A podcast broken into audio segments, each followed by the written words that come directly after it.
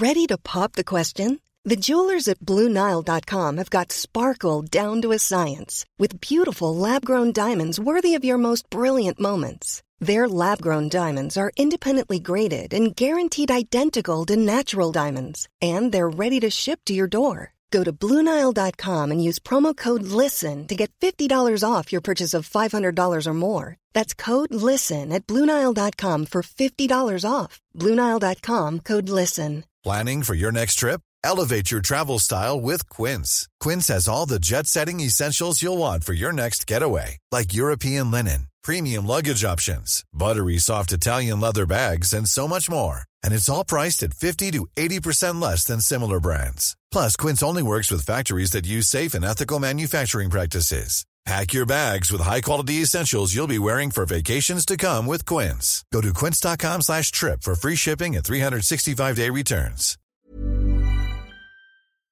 Hello and welcome back to Close Reads, the Grateful Edition uh, from the Circe Institute Podcast Network. I'm David Kern, and as always, I am joined by my partners in crime, Angelina Stanford and Tim McIntosh.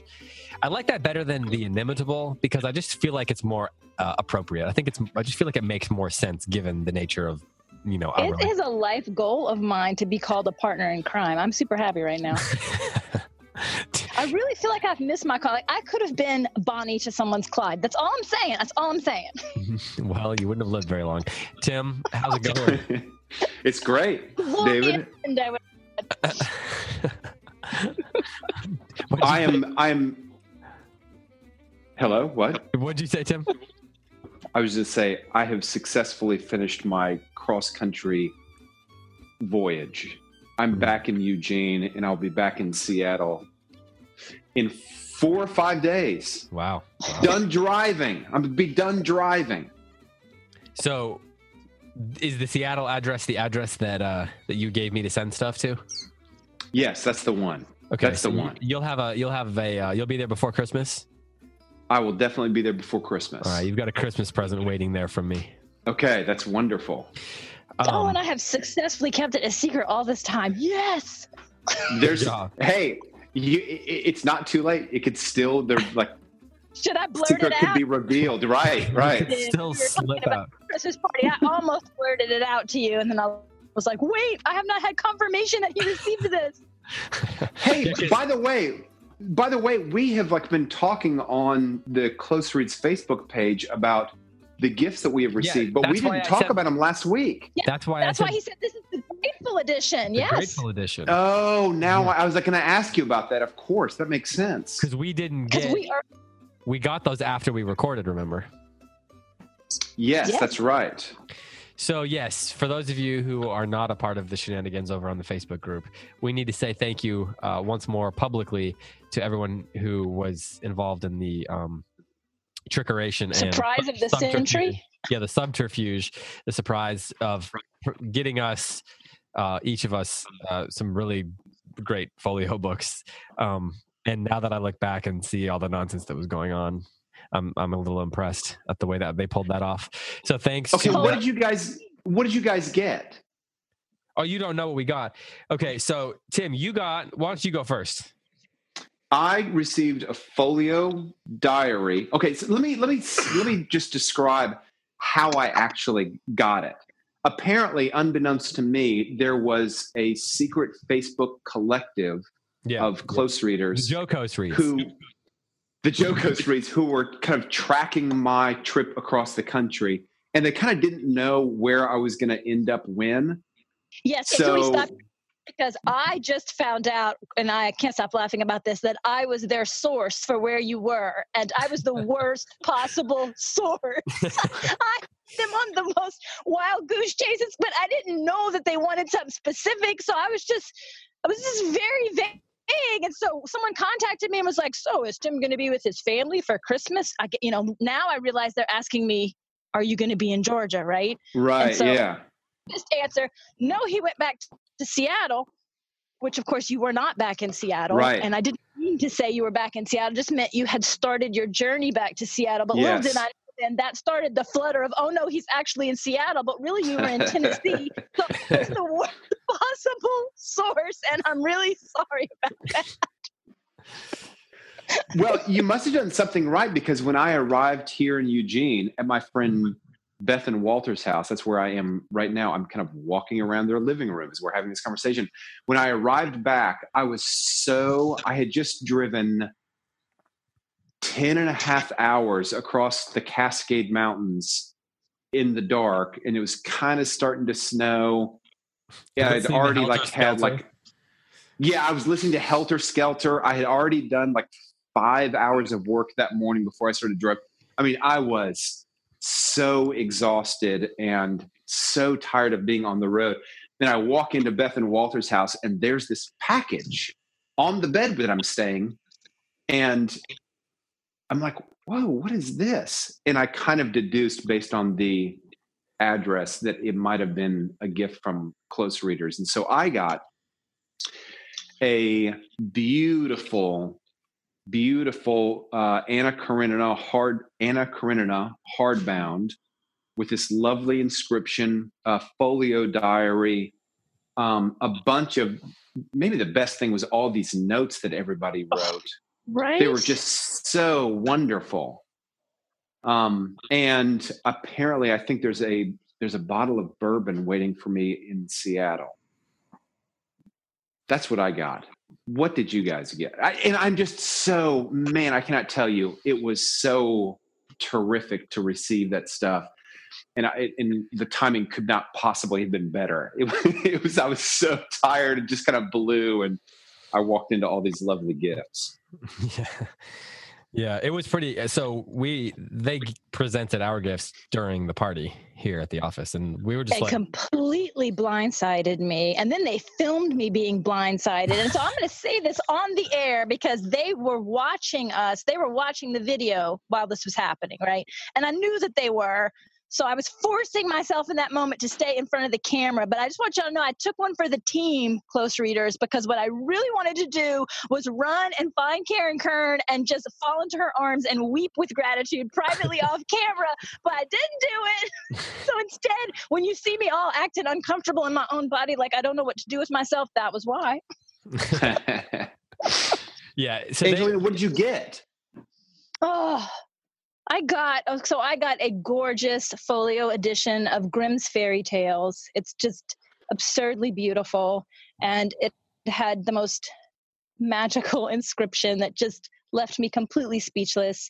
And I got a folio diary also, and a bottle of Malbec, and the most just heartfelt, perceptive, thoughtful messages, and touched me so very, very deeply. And guys, just thank y'all so much. You you have no, you have no idea. You have no yeah. idea. Well, like I said, uh, I think I said this after we opened the gifts, and I've said it, I mean, I've said it before, like if you see the Patreon video, um, we just, we, when I, well, I posted this on Facebook, I don't know if you guys saw it. I said, when I asked you guys if you wanted to be on the show, you were both like, what's a podcast? Um, yeah, exactly. You might have been joking. I don't, I don't really know. No, but I was not joking. My, my, my, my children had to explain to me what a podcast was. And so basically my cell was, let's just talk about books and see if, I, and if someone listens, great. And so you guys were like, okay. So um, we started doing it, and you know, it's been a kind of a slow burn. I mean, this is not a podcast that has, it does fine for us. Right. It's, and so but it's not like the kind of podcast that's blowing the ratings out of the water or anything. It's not going to show up on the, you know, on the iTunes charts. And like, at first I was kind of like, well, let's just see what happens. And then I started wondering, oh, it's going to start growing and doing pretty well. And then I realized that it's kind of like, it doesn't need to be the kind of show that is like, you know, uh, what's the, like some giant N P R show, or like, right. Uh, one of those This American shows, Life, This American Life, or, or what's the show that everyone was listening to? Serial. It doesn't need to be Serial, like that. Right. But because like the community that's built around it, if it just grows steadily and slowly, and it's just like close and tight knit, and we have good conversations, like that's all it needs to be. And so, but, but then I was shocked by just how many people were really contributing and being a part of the community. And like the Facebook group sort of was the instigator for that. Like Graham and I thought, well, let's just get this Facebook group going, because people obviously like talking about books, and we'll see what happens. And then it just became something entirely like it. It's the the amount of people who are on there every day posting like yeah. sixty times a day, like Jesse Brown posting sixty times a day. I mean, Jesse, do you have, do you not have anything better to do with your life? Um, I'm just, I'm just. No, David, she does not. What kind of question is that? I'm just teasing. She's been stalking me faithfully she, for years now. It's finally paid off for me. She, she was she was one of the ringleaders behind this whole thing. So I'm going to do something here. Well, Tim, I'll answer your question. They gave me um, two folio copies of uh, of um, John Le Carré books, The Spy Who Came in from the Cold, Ooh. and Tinker Tailor, which, as you know, are two of my favorite books. So those were, yeah, that was pretty exciting. And then Graham got something. Graham got a folio of The Hobbit. He did, yeah, yeah. Um, and alcohol. Everyone alcohol. Right. Yeah. Yes. Yes. Yes. So actually, Brandon sends me Brandon LeBlanc. Shout out to Brandon. He we talk regularly because he does helps us with some stuff here at Circe. So we talk every week at least. And so he sends me this random text one day. It's like, do you like this certain brand of whiskey or whatever? He's like, I think it's near you. Do you know anything about that town? And actually, that might have been what he said. He said, do you know anything about this town? And I said, I think it's so however far away and it's very small and all that. And he's like, yeah, I think that's where Deviant Whiskey is. And I was like, oh, okay, cool. And he's like, is that any good? I was like, I, I don't know. Oh, now I think it is good. Like, Brandon, was, well done. So um, he, I, I, you know, I, I thought he just wanted ge- geographical information, but maybe he was thinking about like, you know, parking a food truck there or something. Um, right. But, uh, But so I didn't think anything of it, and then that's what was in my my bag was that whiskey. So what's so funny to me is listening to them now tell the story of how they pulled this off and how you and Tim were so difficult to figure out, but no one had any trouble knowing exactly what I might want. Just at okay. Malbec all so, over that Facebook page. So before we get into the book, I'm going to do something a little for people who don't like banter. They're they're going to hate this. But this is what I'm going to do. They're in the wrong show if they don't well, like banter. Sure. I'm just going to say it. But the people who did this sent us some notes also. And in that note, it had a list of names. So these are the people that we need to thank. And I'm going to say their names publicly right now on the show. Yes. Um, so it's going to take a minute. So just bear with me. But thank and some you. Some of those people were my students, and I was all undone. Oh, that is nice. Yeah, I didn't know that. Okay, so thank you to... Uh, Tim, why don't you give us a drum roll? Bing. Well done. Wow. Okay. Thank wow. you to, thank you to, I'm just going to say first names because otherwise it'll take forever. To Amy and Andrea and Angela and Angela and Anna and April and Beth and Bonnie and Bonnie and Brandon and Brandon and Brittany and Cassie and Cassie and Chandra and Chris and Christine. And if I say your name wrong, I apologize. And Dara and Helen and David and Axton. Uh, I think I got that right. And Dawn and Diane and Diana and Elizabeth and Fern and Hannah and Jamie and Jana and Gina or Gianna and then Jennifer and Jennifer and Jessica and Jessica and Jill and John and Jonathan and Karen and Carla and Catherine and Catherine and Katie and Katie and Andy and Kelly and Kelly and Kelly and Kelly and there's a lot of Kellys and Kelly and Carrie and, and we love all of you we, uh, equally and Kim and Kimberly and Laura and Laura and Lori and Leanne and Leela. Or Layla and Leslie and Mary and Mary and Mary Jo and Melanie and Melinda and Melissa and Melissa and Mike and Eliza and Molly and Maria and Nicole and Pamela and Rachel and Renee and Rudy and Susan and Ruth and Sarah and Shanna and Sue and Susan and Susan and Tara and Tawny and the Donnelly family.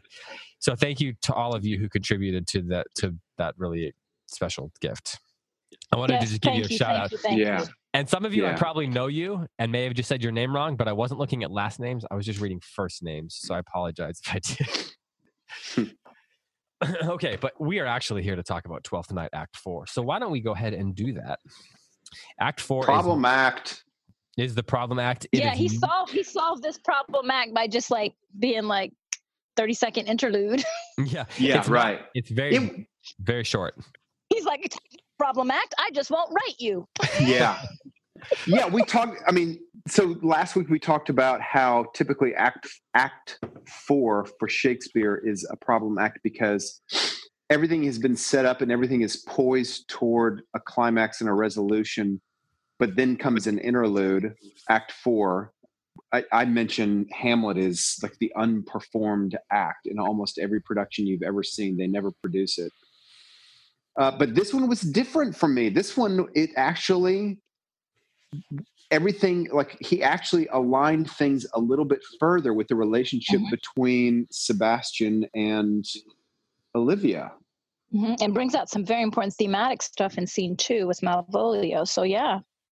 Yeah. Short, oh yeah. But he, it's short and it, uh, I don't, what am I trying to say? It doesn't feel like he just prolonged act three, and it doesn't right. feel like he's stalling to act five. I mean, it, it, it works. It's, it's well done. Yes. L- let's talk about, and we don't mean when we say that it's a problem act, that it's, it's a problem for Shakespeare, right? It's a problem of the form. It's a challenge that Shakespeare has to constantly overcome. Yeah. So maybe the, pro- maybe it's not, maybe the thing is he solved it for this play. Like right. He overcame with, with, it's yeah. worth mentioning, of course, that, you know, Shakespeare is is doing some, it, all of Shakespeare's plays follow the same form, right? And we mentioned that last week, but he's violating a lot of Renaissance forms and is doing something very different than, say, Ben Jonson, who's going with the more classical Aristotelian form for plays. Shakespeare violates all of that, does his own thing all the time, you know. Um, okay, so, uh, so can you... communities, can, right? So it has to be in real time, right?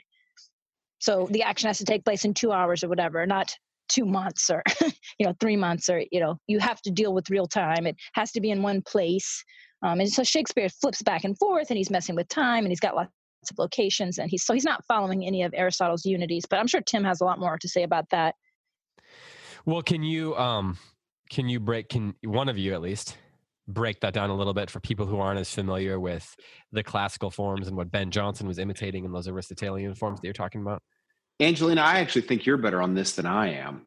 Oh, really? I think I might have just said everything I actually know, and I was well, hoping I could just hand it off to you. I mean, can you give well, a couple of bullet points on what, like, what was Ben Jonson doing? What were the more, what, what were some of those forms that Shakespeare was not? Well, the unities but, that I'm talking about for time and place in particular, which probably come from not probably. They come from Aristotle. Yes. The Aristotle's unities for form. So the play has to take place in real time for, for Ben Jonson, right? So okay. if the play lasts two hours, you are watching two hours of action.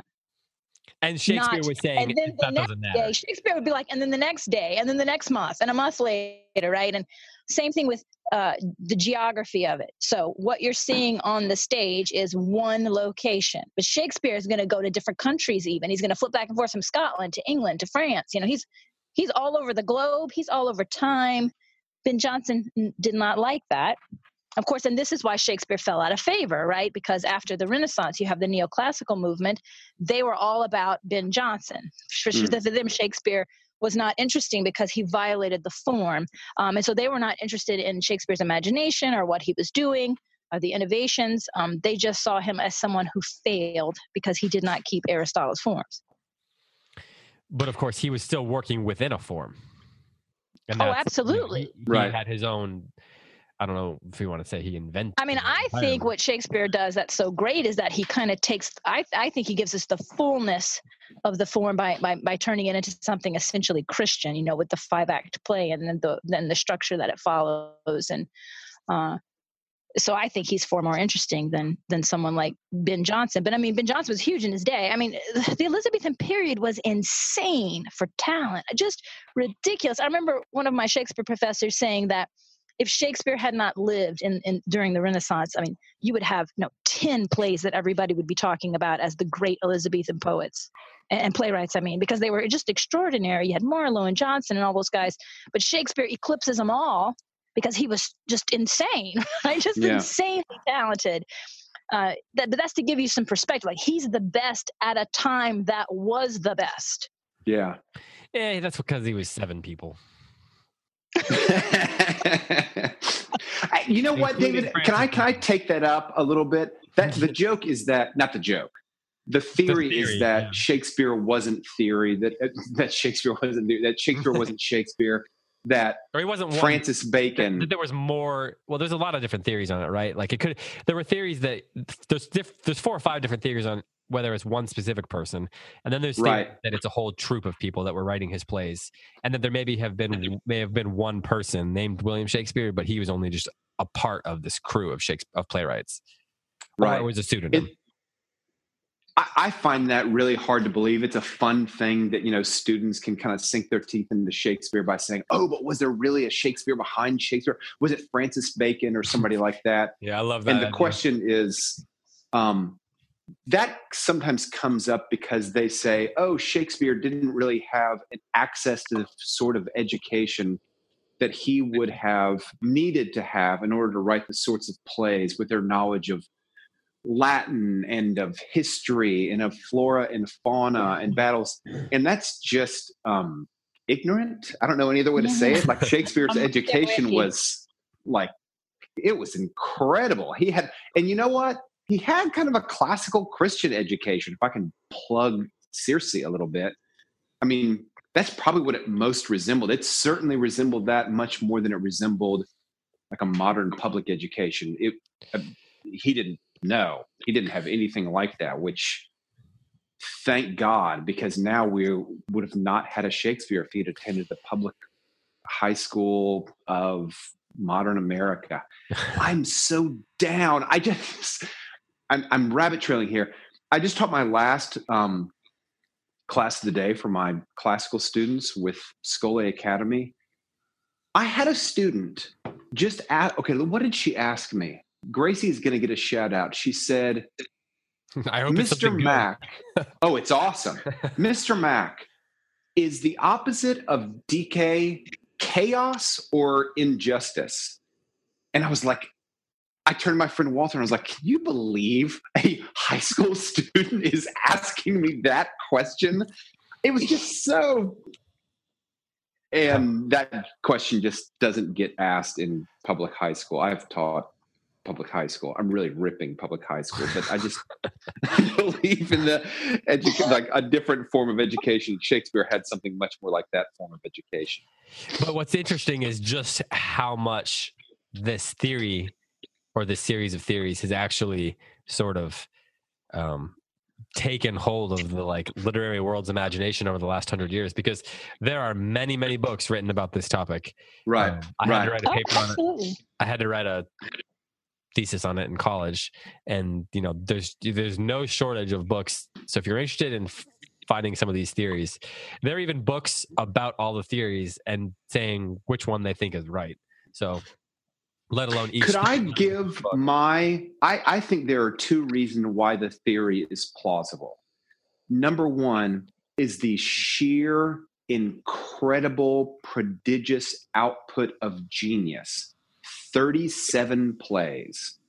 Some of them are not as good as Hamlet and Macbeth and um, Twelfth Night, but thirty-five of them are, you know, thirty-three of them are. They're just like unrivaled works of genius. And to think like that one man generated all of these works, that's just a really tough thing to accept. But it's acceptable, but it's just tough to accept. The other thing, and I think this actually probably did happen, is that Shakespeare didn't work alone. He was part of a troupe. The troupe changed it. So it was, the equivalent today would be, what do they call it? A repertory theater. In a repertory theater, you have core members who are actors, and the theater selects plays that conform to the casting capabilities of the repertory theater, of the troupe. Shakespeare had that. Um, you know, the numbers sometimes, the number of people swelled sometimes, the number decreased sometimes, but he had one main actor that played virtually all of his lead roles. Uh, Angelina, his name is escaping me. Richard Burbage. Richard trying. Burbage. Yes, yes, yes, that's it. That's it. Widely accepted as one of the great actors in the history of England, if not the history of uh, Europe. He played Hamlet in Macbeth, and I don't know what he would have played in this. Maybe he would have played Orsino in this, in Twelfth Night. But Shakespeare wrote for these guys, and I can't help but think that they contributed a lot to the final form of the play. You know, they, they're these are tremendously eloquent men. Of course, there are no women in the troupe. Um, tremendously eloquent men. They surely had some poetic gifting, because they're always performing incredible poetic works. And my thought is, you know what? They probably helped sand and shape some of the scenes that we now have in our Shakespeare collected works. Wait, yeah. was that the end? I'm waiting. For, is that the end? Is it? Is that? Did you just take a bow? Are you finished? I just took a bow and a not just a bow, a flourish. I really hope there was a flourish. Yeah. So here's here's my two cents on this. Right. I'm gonna I'm gonna give you the weirdo Angelina response. Ready? Which is I know really y'all have come to. Five cents. Nice, David. Nice. I can count. Okay, so so here's my weird Angelina uh, answer, which I know we've all come to expect the weird Angelina answer. Who cares? Like, who seriously cares, right? For me, Shakespeare is the man that I encounter in the plays. That is the voice I hear. That is the imagination I'm exposed to. Like, I don't understand this obsession with knowing who he actually was historically. It seems like such a modern obsession.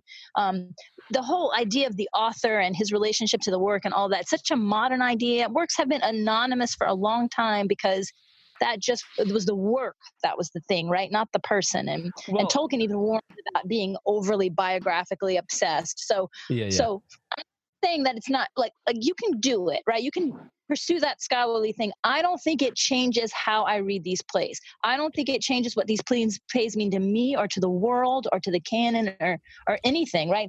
Yeah, the, right. The, the voice, and the voice that I hear as I read these plays is the same voice. It is a consistent voice. I'm not like being jolted around like, wow, how did he, now he's playing jazz. Now, you know, it's it's not like that, right? I mean, I hear a consistent voice and a consistent right. imagination um, through all of these plays, you know, whoever this man right. is. And, yeah. you know, and so I just don't get, I don't get obsessed with, with, with this question because it doesn't change what these plays mean to me. And it kind of reminds me of a joke I like to tell my students all the time, because there's also controversy, you know, over Homer and did Homer really exist? And mm-hmm. who is Homer? And he could not have possibly written all of this, you know, the same, it's the same thing. And and the joke that goes around is, no, you're right. Homer did not write the Iliad and the Odyssey. It was another blind poet named Homer. It's just a way of saying it, it doesn't matter. Yeah. Well, I, yeah. I, agree, I agree with that. But I think the reason that it's, you know, I mean, people enjoy biographies, right? So like people just like to know about Charles Dickens or something. Like if you love Charles Dickens or you love Wendell Berry or you love whoever, then people are interested in that person. So then it just becomes a whole, you know, people are just interested in it. I don't think it changes how you read the plays, but just if, if people are interested in that sort of thing, then it's an interesting, you know, rabbit trail to go down, so to speak. But I don't, I think you're totally right that I don't think there's any reason to, to start pursuing different avenues or angles of reading the plays or to, to, to start thinking that he's trying to do something different than what he was doing or, or, or that the plays exist in some other plane because of based on who the authors were or, or whatever. Right. right. And some, some of these scholarly theories will try to make the plays be political based on who they think wrote them. And, and Shakespeare's not political, not in that sense. Right. Um, right. And so, you know, that, that, that gets me concerned too. Like, don't start looking for, oh, well, Henry the Fifth is really supposed to be this guy and modern Elizabethan politics and blah, blah, you know, like, no, that's not what's going on here. Yeah. It kind of, it kind of effaces the work in a, in the kind of biographical quest. And I agree with you. I, I'm curious about Shakespeare's identity for the reasons that David mentioned, like, it's for the secondary. Same reasons I'm curious about. It's, yeah, it's absolutely secondary, but I'm just curious about like what Shakespeare the man was like, just like I'm curious what Wendell Berry the man is like. Um, and for that reason, I think it's an interesting conversation to have. But Angelina is exactly right. The concerns in the canon, Shakespeare's canon, are so similar. Um, and that you can see this kind of, for me at least, I, I see a single author because the concerns are so... Oh, they're so consistent from the earliest plays to the latest plays. They're not all the same, but he really shares the same. He's kind of obsessing over the same sorts of questions. Yeah. Oh, I would even argue he might be. I think there's one question he's obsessed about more than any other, and it's unfortunately not in Twelfth Night. It's kingly power and the abuse of kingly power. Um, or at least like an ultimate authority. So maybe The Tempest doesn't have a king in it, but you do have one person who is in charge of this entire island. Hmm. Um, oh, but he funny. is he is obsessed with that question. And boy, living in his time, it makes a lot of sense why he might be interested in that question. Now that's really interesting, because I also think that Shakespeare has a single obsession. And I was, I was like, he's not going to say what I'm thinking, but you did, but you made use different words than I would have done. I, I, I think, but it's, the, I'm agreeing with you though, but I'm just going to put a different spin on it. I yeah. think that Shakespeare is obsessed with order, and that order is rooted in the king. Yeah. And, um, and then he, he just shows what happens when, when there's disorder. And and the king himself can be disordered, of course, or there can be an attack on the king, but um, everything starts to unravel. So things are centered. His idea of order very centered around that that idea of kingly authority. Well, so yeah, I completely. And, and of course, that does that. If you put it that way, it does show up in Twelfth Night. Yes, the order That's, idea does. Um, even a, a comedy like Measure for Measure. I mean, it's basically the beginning, the beginning of Measure for Measure is it, I think it's the governor of the town is leaving, and he leaves his right-hand man in charge, but he's actually not leaving. He's actually going undercover because he wants to see how his town is actually running. So he kind of, I think, he, I think he dresses up as a priest, as a traveling priest or something like yes, that. Yes. Um, and so kind of like he willingly removes himself from the throne so that he can see just how orderly his kingdom is after all. And of course, it kind of starts to really fall apart, and everything starts to get abused when he's gone. And then he unmasks himself, just like we've talked about in uh, so many other Shakespeare plays. He unmasks himself, takes off his disguise, his true self is there. And He, everything is restored to order once he does that. Mm-hmm. Always, always, always. There's the, even in the tragedies, there's a movement from chaos to order. Always.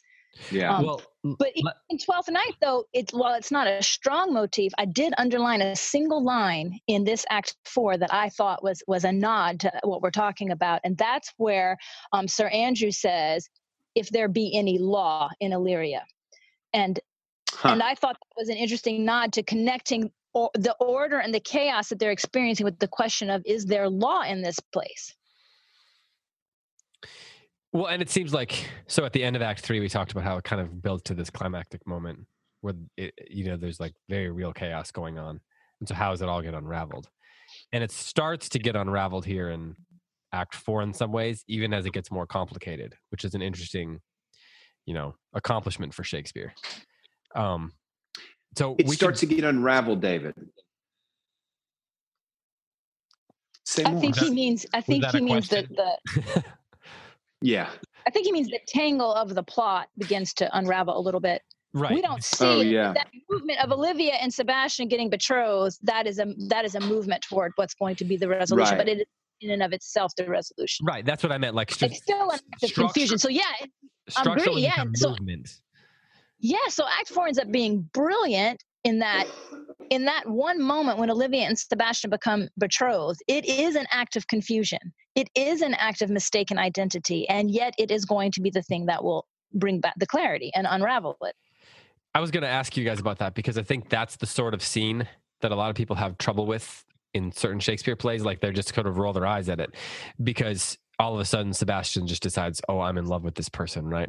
Um, but that's and, how everybody's been acting in this play. This is completely consistent. Right, right, exactly. But that's one of the things that, you know, people who are used to a novel, for example, where people, where I, you know, I just interviewed Benedict Whalen, Doctor Benedict Whalen from Hillsdale. And I was just mentioning this before we recorded. And, and um, people may have already listened to, to that interview. But he talks about how there is a scholar who refers to this scene as the husband ex machina. Um, and I, that's great. I love it. And so we, and he was talking about how, um, yeah, it, it is sort of consistent with what's been going on. And it also reveals just the extent to which Viola is different than everybody else, including her brother, like because of her steadiness and her constancy, and everyone else is just so wishy-washy. And so it begins, even though she's not on the stage, it reveals a lot about her. And Olivia is like the opposite of her. She just sees, you know, uh, I mean, Sebastian is like the opposite. He's like, okay, whatever, right now. um, but do you guys see this as a problem in under, in experiencing Shakespeare? Like it just feels like it happens. All so right, okay. I'm no going to get up on my soapbox for this. Can I get up on my soapbox? I would expect nothing less. Okay, so here's my soapbox. This is what I'm always telling my students. You must let the form dictate the rules of how you read, right? And and a Shakespeare comedy has forms, right? Nobody in a Shakespeare comedy is slowly falling in love. Everybody's having a moment where they're knocked upside the head and fall in love. This is how these things work, right? Because it's always about the sudden revelation. That's that's thematically what is happening. And in this play, of course, we have the topsy-turvy thing, right? So it, it, it, everybody is going to fall in love very quickly here, and then it's going and it's and it's uh, it's a madness of emotion, as we've said before. And then, but there's going to be one character in in the midst of this tornado of mad emotions who's going to be constant and steadfast, and that's Viola, right? She is the steadfast, unmovable character from the very first time we meet her to the end of this play. She loves one person and one person only, and everybody else is, their just emotions are everywhere, and like wherever they look, that's just where they fall in love, and that's the nature of this play. And if you're expecting them to act like rational, slow, well, let's, if you expect Sebastian in Act Four to be like, I think you're cute, I don't actually know who you are, and you probably have me mistaken for someone else, so let's get a coffee and get to know each other, then you don't know what play you're in. No, that's, that, that's I don't, but the, to me, that's a, I agree with that, but it's a different question than I think what I'm kind of suggesting. Okay, so what is the question that you're asking? Because I yeah. heard you asking, uh, yeah, tell me what you're no, asking. I, I don't mean, I, I'm most likely I asked it wrong. So I, I completely agree that you have to allow the form to dictate your experience with, at least, I mean, you're going to experience it how you experience it, but your understanding of it, your approach to it. But what I'm saying is that the form itself is the kind of thing that people roll their eyes at. Like that, that is, that it is the kind of form or the kind of world or the kind of story that such a thing would happen is something that people just, you know, think is ridiculous. And is that just a modern way of looking at things? Is that, would that be your fallback answer on that? So it's not that, that probably would, some version of that would be my follow-up. I mean, this play has a very, this play, like most Shakespeare comedies, has a fairy element to it. And and I yes, even underlined, yes. and I wanted to bring this up, so we'll probably bring this up later, because I want to really explore this, because Sebastian has a couple of lines that I think readers are going to take as a, as a throwaway line, but are really essential to understanding this madcap fairy land. And he says, am I asleep? Is this a dream? And then he mm. says, if I'm dreaming, I hope I stay asleep. Yes. That that yep. is what yep. Yep. happened. That's what happens in the fairyland. It is a dream, and you are in a dreamlike state, and people are acting the way that they act in dreams, right? Time is compressed. Things happen very quickly. Uh, they're nonsensical. They don't make sense. Lots of non sequiturs, right? Um, and so Sebastian's in a dream here. And this this is what happens in dreams. You wake up from a dream, and you're madly in love with some person you dreamed about, and there's no good reason for it. Is are is the part yes. that you're talking about, Angelina, um, right after Sebastian has kind of fallen in love? Is that the time that you're? Yes, right at the end of yeah. scene one, act four. Oh, at the, end of, at the end of one, yeah, okay. At the end of one, so line sixty. What relishes in this? How runs the stream? Or am I mad? So okay, so he puts together madness, dreaming, sleep, imagination, and forgetfulness all mm-hmm. here, which, by the way, Patreon sponsors, if you listen to my talk about the disguise motif, those are the four things that I said is always true in the Shakespeare plays with the disguise motif, and he puts them all in the same speech here, right? So madness, dreaming, sleeping, awake, forgetfulness, imagination, all of that, he puts it all in, the, all in these four lines. Am I mad? Oh, no, I'm sorry. Or I am mad, or else this is a dream. Let fancy, which means imagination, still my sense in lethe sleep, which means that's the river of forgetfulness. If it be thus to dream, still let me sleep. Hmm. Now this actually, well, what this does is actually flips the motif on its head, because everywhere else, characters begin asleep in, for, in a state of forgetfulness, in a dreamlike state, and then they move toward waking up, remembering, and all. All of that is connected to self-knowledge and the revelation at the end. At the end, their their disguise is off. They have woken up. They have remembered. They've cast off the dream.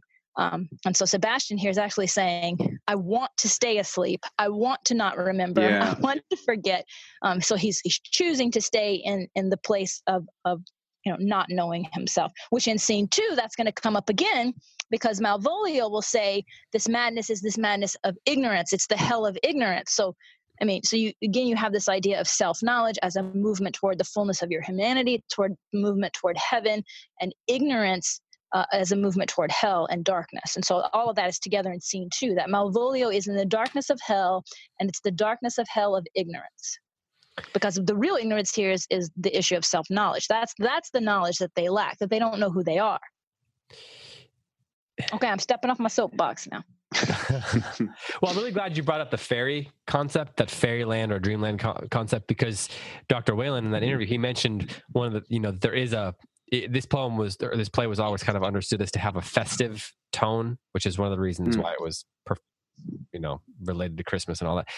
But it, it got me thinking about the idea of um, like almost it's, there's this vacation vibe about the whole thing.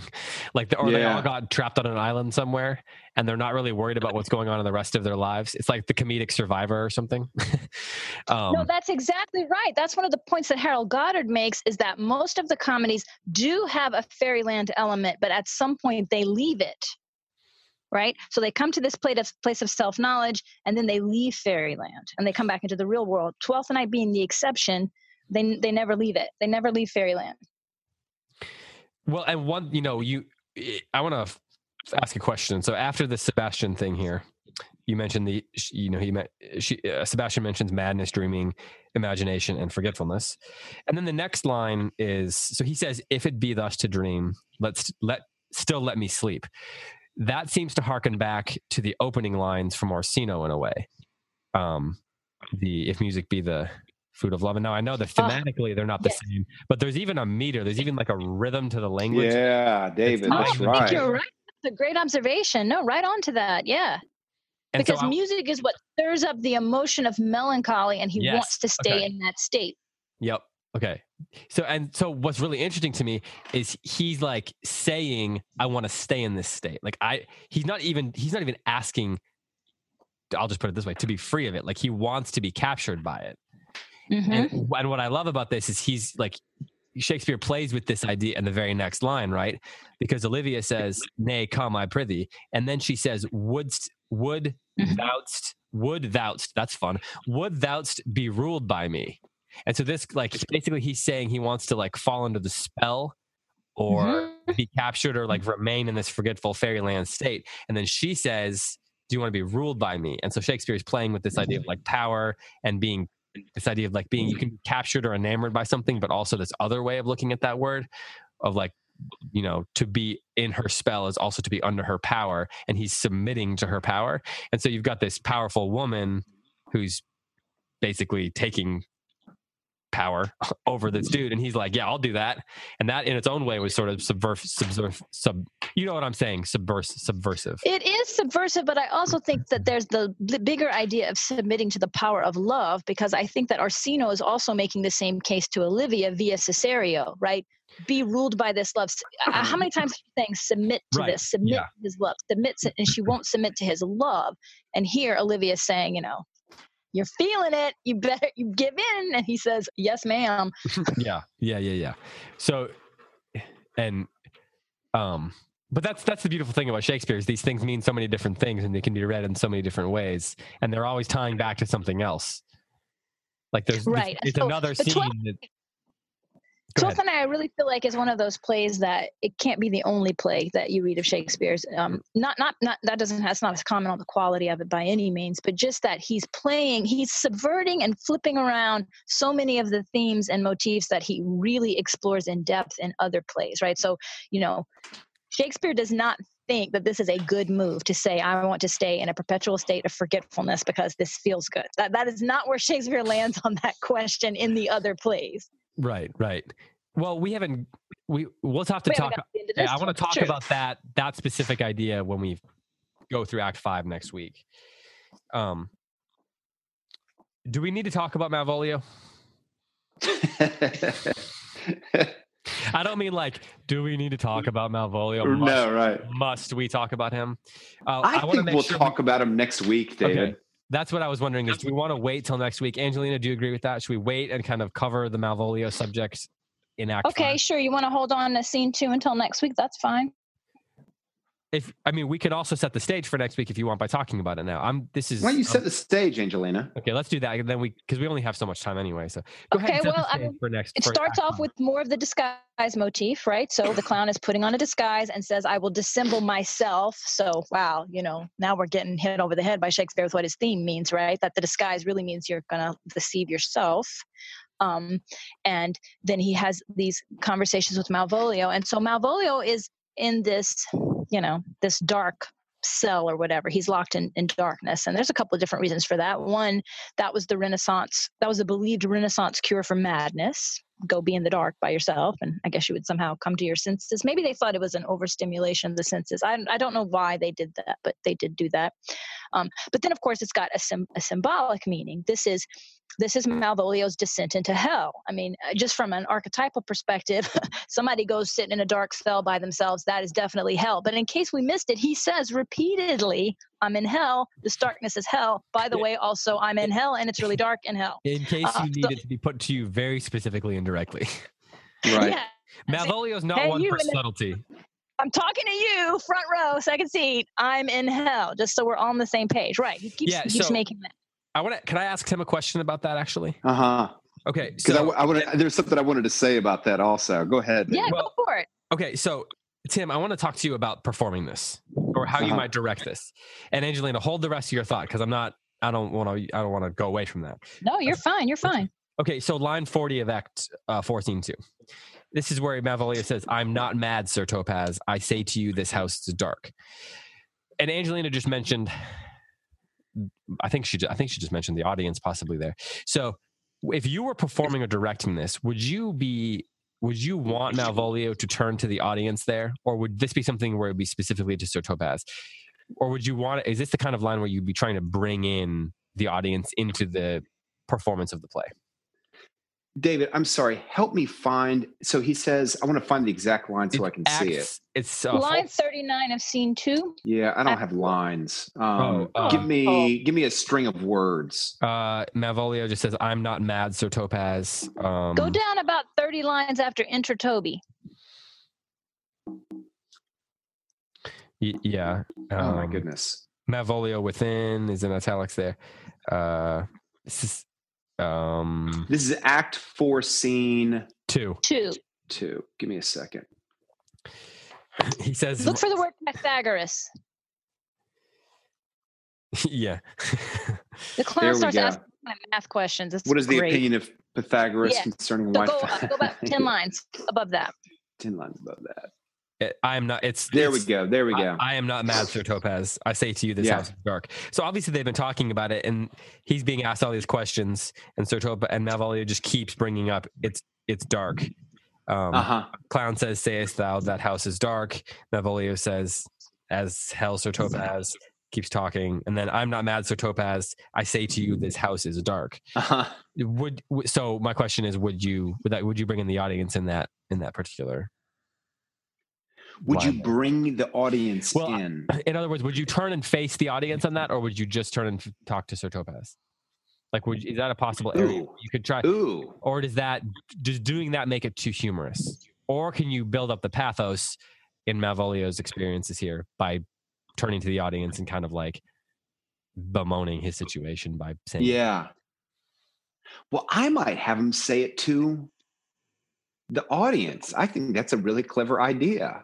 Because because he's such a difficult character to have sympathy for, but now he's in chains, now he's in prison, now he's in hell. It might be a moment where you could have him speak to the audience and salvage some amount of sympathy for this character who's just been a buffoon the entire play. I kind of like that idea. I, I think that there's a little bit of fun that Shakespeare is having here. He's talking about being in hell. So in Shakespeare's stage, there would have been a trap door in the middle of the stage, and the trap door went down to the cellarage, and the nickname for the cellarage was hell. My hunch is that Malvolio is somehow underneath the stage. Now, I don't know no, how would he would perfect. have done that. Well, you could but, just hear him yelling. Well, he's supposed you, to be in some kind of dungeon. Yeah. I, I'm I would bet that he's actually underneath the stage. Now, does that mean that the audience couldn't hear him? I, I mean, excuse me, couldn't see him? They, I doubt they could have seen him, but they probably could have okay. heard him. So as a side note, um, I keep going back to Hamlet because it's just kind of like the archetypal Shakespeare play. If you remember, when the ghost first appears to Hamlet, he hey, appears... Hey. Yes. Okay. I want to just comment on your... I just noticed something that I yeah. think might su- support your stage, your under the stage thing. So you know how the clown says right above this, it hath bay windows transparent as uh-huh. barricades, and the Clara stories toward the south north are lustrous as lustrous as ebony, and yet thou complainst of obstruction. Weren't the Clara stories, isn't that, weren't those upper windows? So like you could, if he was underground and the windows that were up high right. were open, basically you're saying, well, up here it's all, you know, he's basically saying up here on the stage where there's plenty of space to see because the windows up here are all open. Uh-huh. No, I think I think Tim is exactly right. When you read those lines thinking Malvolio is actually in a dark, confined space, then though that whole conversation is hilariously funny, right? It's he's so saying, funny. The other one's saying, no, it's not. He's looking at, no, it's not. It's plenty of light. Look at all these windows. You must be crazy. I'm not crazy. I'm telling you, I'm in the dark. But the fact that he would be saying this just to a voice under the stage is, that's hilarious. And, and thematically brilliant. That we could have seen the clown above the stage. He's perfectly yeah. visible. He's describing, perhaps you're right, David, clear stories. Perhaps he's describing the actual structure of Shakespeare's play, and to have Malvolio be saying from beneath the stage, I'm not mad, Sir Tobias. I say to you, this house is dark. You know, like, I'm really blind down here. I think the audience would have loved that. And then the clown saying, yeah, but no look up here. But ignorance. Yeah. Uh-huh, uh-huh.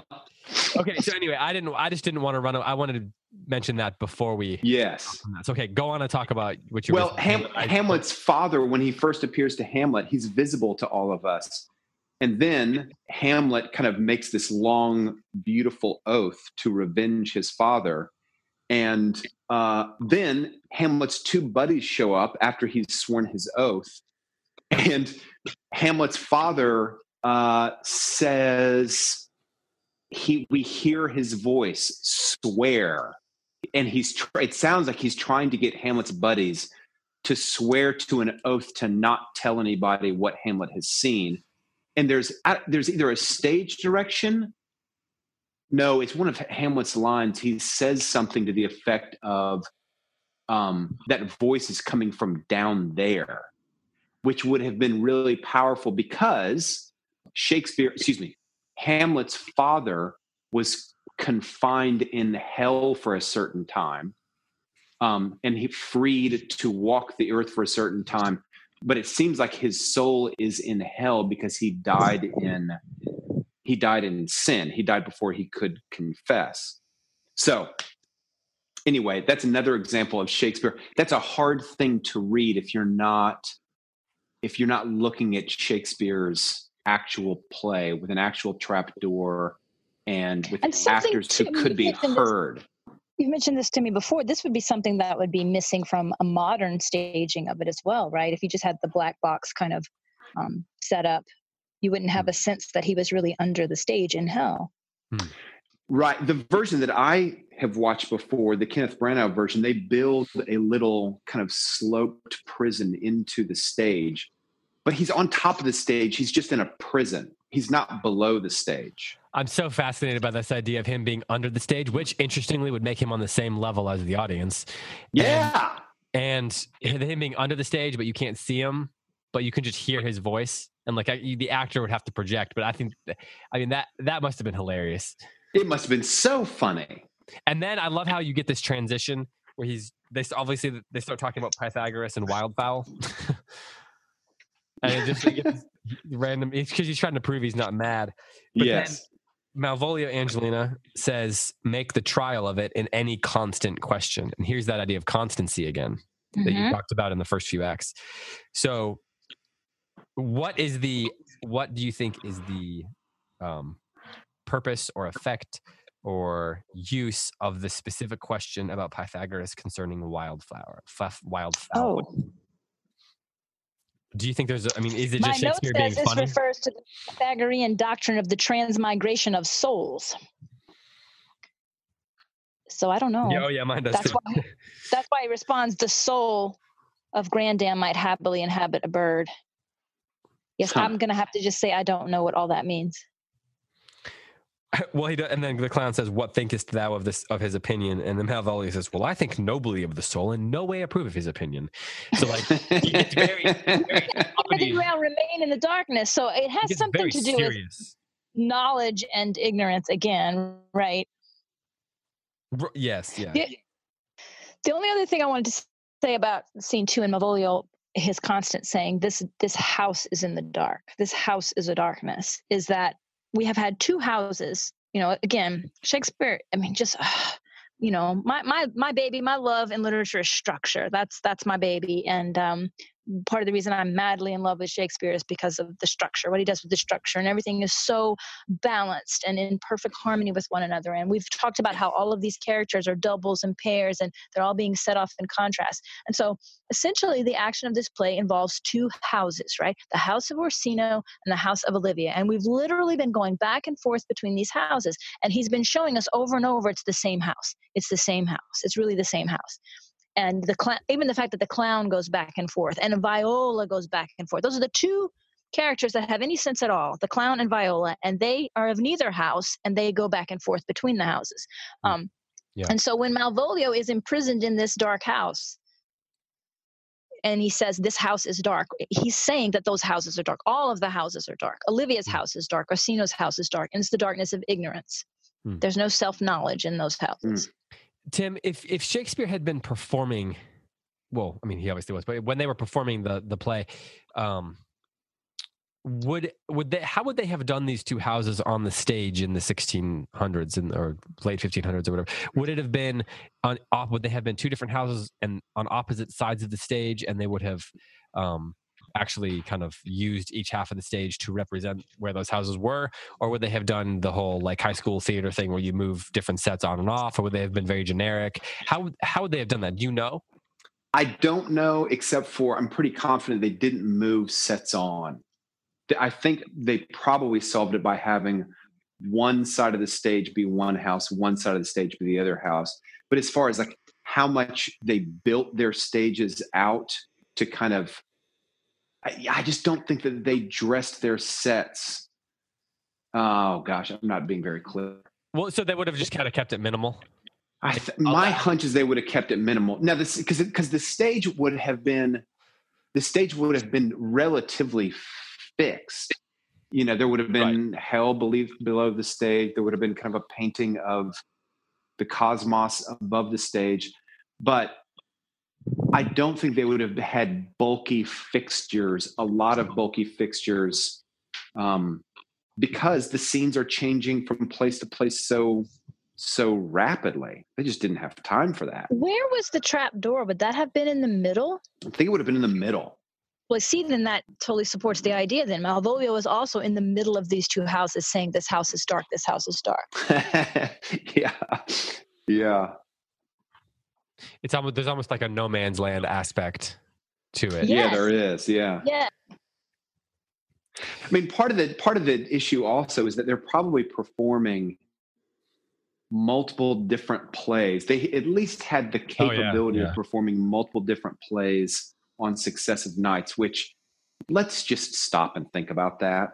Memorizing a Shakespeare play is so monstrously challenging. And these lovely actors probably had fifteen full plays, if not more, in their head at a time that they could perform on successive nights. It's bewildering to somebody who lives in the digital age where our memories are just not, at least we don't think they're as valuable as we used to. They're believe. certainly not as exercised. They're definitely not as exercised. Um, and they had the capacity to perform a different play every night. And my hunch is that they could memorize at a speed that, to me, is unfathomable.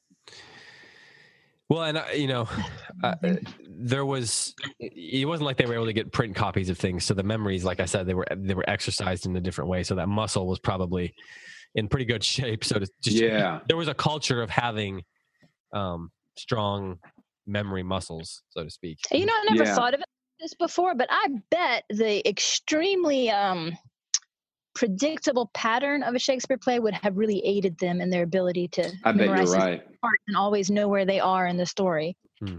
I bet you're right. And, and of course, the language for them wasn't. It was their language. I mean, it was dressed. Yes. It was played with. I mean, it's poetry, though. Nobody really spoke like that. No, no, no. I, yeah, yeah, you're right. I, but there's at least it was more like the way they spoke than the yes, way. Yes, yes.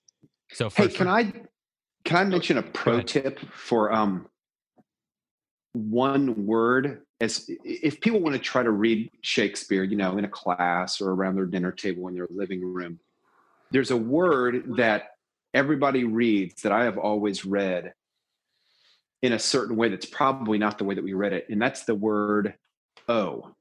Just the letter O. That's probably not O H. It's probably an exhalation of emotion. Um, so it's, you know, like when you read Shakespeare, you read, oh, my brains are bewildered by such, you know, but it's probably, uh, my brains are so bewildered. It's, it's Last almost a four point one. The last line on four point one, is yeah, there so, an O? Yeah, yeah, O say so and so be. Olivia, right as the exit. So he, she says, wouldst thou be ruled by me? Yes, and there Sebastian it is. Sebastian says, not am I will. And so then you're saying she's she's exhaling some sort of emotion. Yes. Say oh, so. Yes, so she is. Sebastian just said he's in. He did. He just said he's yeah. in. So you're he's saying... Exactly. You're saying he didn't just confess that he wanted to be in, and then she was like, oh, say so and so be. Oh, say so. David, you women so well. I know. I know. I really. That's just how we are. I know. Oh, wait, you want to marry me? Oh, okay. And that's such, a, that's such an opportunity for actors. Like, what does that emotion, that just sort of like primal emotional sound, sound like? If it doesn't sound like, oh, say so and so be, what would it sound like? Which is kind of funny. My Shakespeare teachers used to really get frustrated with me because I kept defaulting into saying, oh, say so and so be. And Sparky Roberts would just be like, Tim, it's not. Oh, it's an exhalation of emotion. But that's, I don't know. That was a little bit of a challenge for me um, because, I don't know, a well, raw showing of emotion is not the like Southern pastor's kid's way. That's, but also like, oh, oh, say so and so be. There's like, uh-huh. it's, you can memorize that. You can't memorize an exhalation, an exhalation. of emotion. Yeah. yeah. You have to internalize it and then externalize it. Like it has to become a part of your, your interpretation and your, your characterization of the scene. Like it's got to yes. be so much more than just the letter or the word that's in your head. It becomes absolutely. Then that's much more challenging. I love that. I'm so glad you said that because now I'm thinking Olivia has been chasing this man for four acts. Uh-huh. Clearly, she thinks it's the same man, yeah, and he's just... finally said yes. So you better believe there's an exhalation of emotion coming out of there. What? Absolutely right. Okay. There's so many, it's so fun to go back and read Shakespeare plays that you know well and just search for those O's because they're so, they're just such fun opportunities for the actor. I mean, again, Hamlet, his his first soliloquy begins with a big O. Oh, that this too, too solid flesh would melt, thaw, and resolve itself into a dew. So what does that O mean at the beginning of that soliloquy? Um, that's a fun decision to make. It's a fun emotional outpouring to convey. Well, and in, if you look at uh, the end of three, you know, the scene where um, Viola, Antonio thinks Viola is like abandoning him and um, mm-hmm, doesn't, mm-hmm. Is, is ignoring him, because you get Antonio saying, but oh, how vile and idle proves this God. And you can, you can sense, if you think about it that way, you can sense this like the opposite of, of what Olivia is feeling, right? It's this. Yes. It's this, like, yes. Viola's last anger. word in Act. Viola's literal last sentence in Act three is an O. And so then that flips around to Olivia's O, and it's going to be two very different O's, because she's saying, oh, you don't love me. uh-huh, uh-huh. You know? Yeah, so at the end of three, so Antonio says, but oh, how vile and idle proves this God. So there's anger in that one. And then a few lines later, Viola says, but prove true imagination, oh, prove true. So there's like longing in that one. Yes. Yeah, and her last line is, oh, yep. If it proved tempests are kind and salt waves fresh in love. And then she exits. Yeah, yeah. So when I was talking to Benedict Whalen, he said that one of the things he runs into sometimes is they'll be, he'll have um, a couple students read a line or whatever, or they'll, they'll be talking about, what they'll be talking about is, say, Hamlet's soliloquy. And um, one student will say, it seems like he's really angry here. And then mm. another student will say, it seems like he's really sad here. Mm. So then what he'll do is he'll say, okay, you think he's angry, read it as if he's angry. And then he'll turn to the, and then that kid will do that. And then he'll turn to the other student and say, you think he's sad, so why don't you read it if he's, as if he's sad? And so when they do that, they have to interpret each line, each word, it, according to that lens that they felt, at first, how they first felt about it. And then that opens up all kinds of conversation about what Shakespeare's doing with the language. Oh, and, I and, love that. Um, and so, you know, you don't have to read, you can read, they could even read, you could even read like four or five words. You know, and, and still be able to to get at that. And it's really interesting to think about how he, you know, a little word like that can affect so much of how you interpret, uh, you know, a, a soliloquy or, or a series of lines. So in, you know, that O in Hamlet could be anger, or it could be sadness, it could be frustration, it could be disorientation, it could be, you know, any number of things. Um, yeah. And it can, that, that's the thing about Shakespeare is one word, one letter in this case, can mean so much. Yeah. And that's not true of just anybody. Yes. And again, and for, for me, it's, it's, it's because he is giving an opportunity to, to actors. That O, that standalone letter, doesn't really mean anything aside from the emotional context that surrounds it. And so he's just giving, he's giving the opportunity for the actor to just respond with his body, hmm. um, and, and like just kind of like convey in a volcanic sort of fashion what that emotion is. It also seems like he's giving him some freedom to, to kind of yes. play with it. Yes. To try things. Go ahead. So Go I ahead. Have a- So this is like, this is a legitimate question. So, you know, as y'all are talking, I'm thinking to myself, but, but Shakespeare wrote these parts for specific people that he knew very well. Obviously, there's a lot of trust there, and, and he could, you know, write for certain people knowing what they could give to the role, right? Right. Um, and, and so before the show started, before we started recording, we were talking about, um, you know, that Shakespeare never wanted these published in his own lifetime, which that raises the question to me, did he ever want some other troupe to perform these, or were these really written for specific people? And you know, he, he knows how Richard Burbage is going to d- deliver that line, right? But he doesn't know mm. how some other guy two hundred years later is going to is going to deliver the line four hundred yeah. years later, five hundred years later.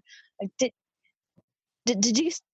If he did not want them published, which he did not, it was all done after his death. The actors put it together. But so, what does that mean? Did he not want, or did it just not occur to him that other troupes would put this? I mean, obviously, at the time, people were putting on, on ripped off editions of Shakespeare, yeah. right? I mean, our yeah. listeners might not know that, but people would sit in the audience and furiously scribble down everything that was being said and watch it over and over and get it as close as they could. And then they'd go put on a knockoff Hamlet where, you know, it was a third of the lines and it was a big mismatch mess. And so obviously Shakespeare wants to protect it. I'm sure that was part of his, his the reasons why he did not publish things, because he's trying to maintain control over his own work. But yeah, I think it's Ben just Jones- a, Like Ben Jonson was very, like he had the total control over the publication of his work. And so I think that it's probably just a lot of work, and and it's very expensive. Like Ben Jonson paid to have his works published and bound and all that kind of stuff. Mm. Um, that's a great question though. That's a great question. You know, David, I don't, I don't know. Well, Angelina also, Do, when we we when we're saying Shakespeare didn't want these published, do we mean that he opposed their publishing, or that he did not write them with the expectation that he was, that they were going to be published? What do we mean by that? That's a good question, because there's so much scholarship devoted to this, and I don't even know if we even agree with what we mean, right?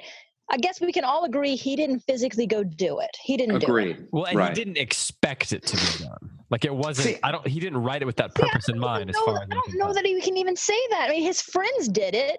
So how do we know that there wasn't yeah, that's, a that's, hope? I guess I just thought that I've read that he, I've read that people, I've read from experts that he didn't expect it. Like he, he it was never an intention to have them printed.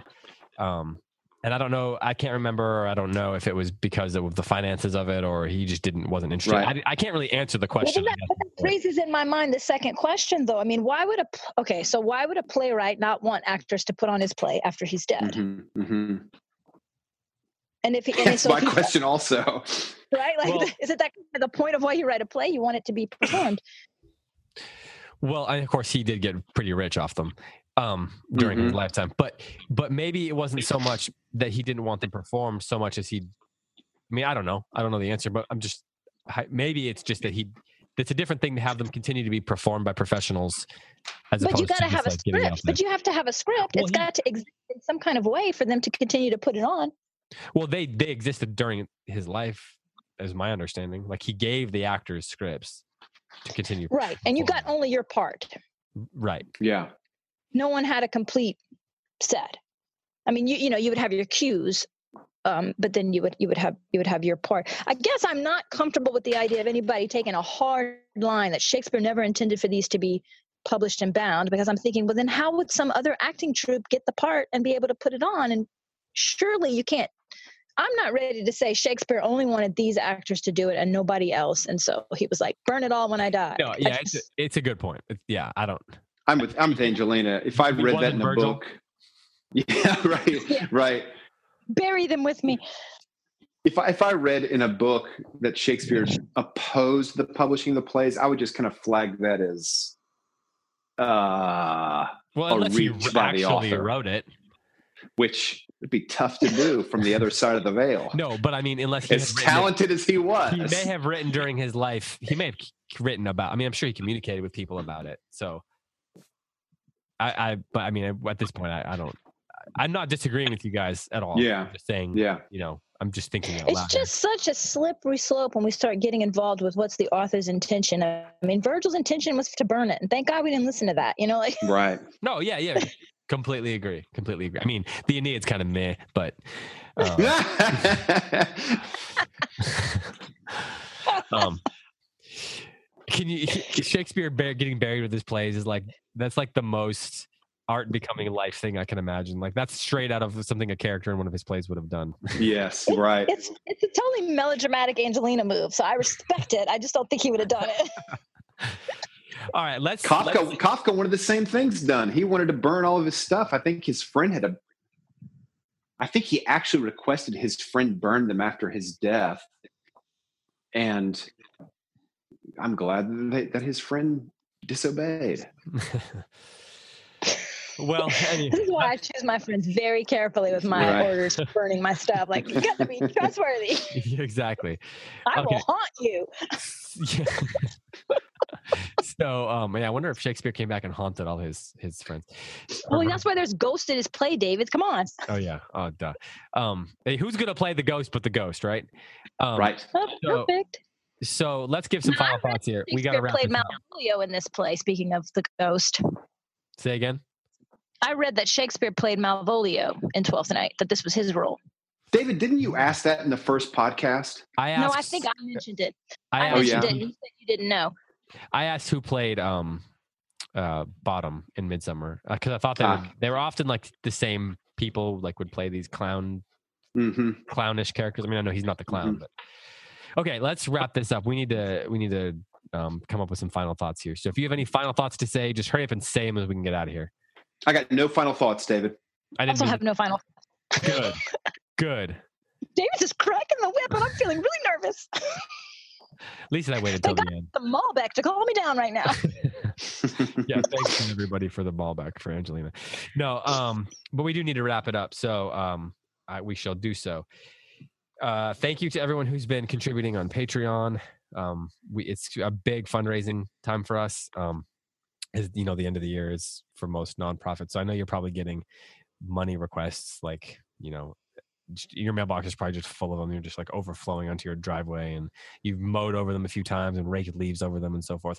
But if somehow ours manages to make it inside, we hope that you will consider contributing to um, our cause here. Um, your contributions, whether it's on Patreon or through our matching fund this year, um, go a long way to making sure that we can keep doing things like this um, and pay our people and produce more resources and do more free stuff and all that kind of stuff. So your support goes a long way, and thank you for um, the support that you've given us uh, so far. I speak for Angelina and Tim when I say thank you for contributing to, to the Patreon in particular as relates to this show. And of course, to everybody, one more time, to everybody who contributed to those wonderful Christmas gifts. Wow. Thank oh, you. Yes. Thank you so much.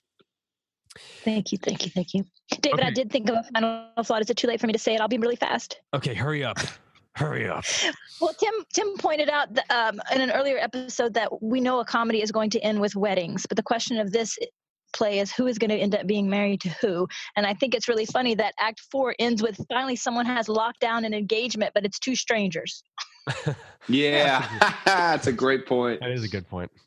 All right, well, let's. So now we'll unravel all the rest of that through one one more scene. Actually, Act Five is all one scene. So we'll talk about that next week, and then the week after that, the week after Christmas, I believe that would be. We will talk about your questions. So feel free to start sending us questions on the Facebook page or via email, and we'll start cataloging those for the Q and A episode. And then after that, we'll kick off the new year with a little discussion of the books that we read this year before we launch into Howard's End by E M Forrest. So I have a few weeks to really pad my reading list. I got to get cracking. Oh man, I'm doing the same thing. I'm reading like a lot of short books. Um, and then, so this is what I'm thinking for after Howard's End is I think I want to go ahead and do True Grit. I think that's, I've been rereading it to make sure it's okay. I think that's the perfect book. I am actually, I'm going to admit this. I'm actually excited to read a Western. This is going to be a totally new genre for me. And I've been, okay, so a little tease there for when we get to True Grit. I have been walking around the last three days with a theory that the Western archetype is actually like the medieval King Arthur tale. So that's going to be our tease. That is going to nice. Be the way I enter this Western. Nice. All right. Well, I, as you know, I love a Western. So I will, um, I will either agree with you or fight you on it, depending on how you present it. Also, just, just for just for some good old sh- Western showdown here on the show, Tim. You read, you well, we have to record every episode at high noon. um, but we're not well, yeah, on the same where? Time zone. Him thwarting us again. So have you ever read True Grit? I never have. I'm just. I'm honestly. I'm just fighting. Uh, I just want. Cormac McCarthy to be in our conversation so badly that I'm just trying to get over that we picked no, a Western that wasn't it's, it's Mister Wait, McCarthy. But we're doing, I thought we are doing Cormac McCarthy, no?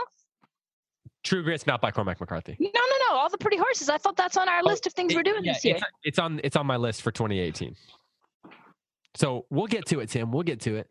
I also love Cormac McCarthy. So we're I know you do. I'm wondering like what's the hold up, David? You love him as much as I do.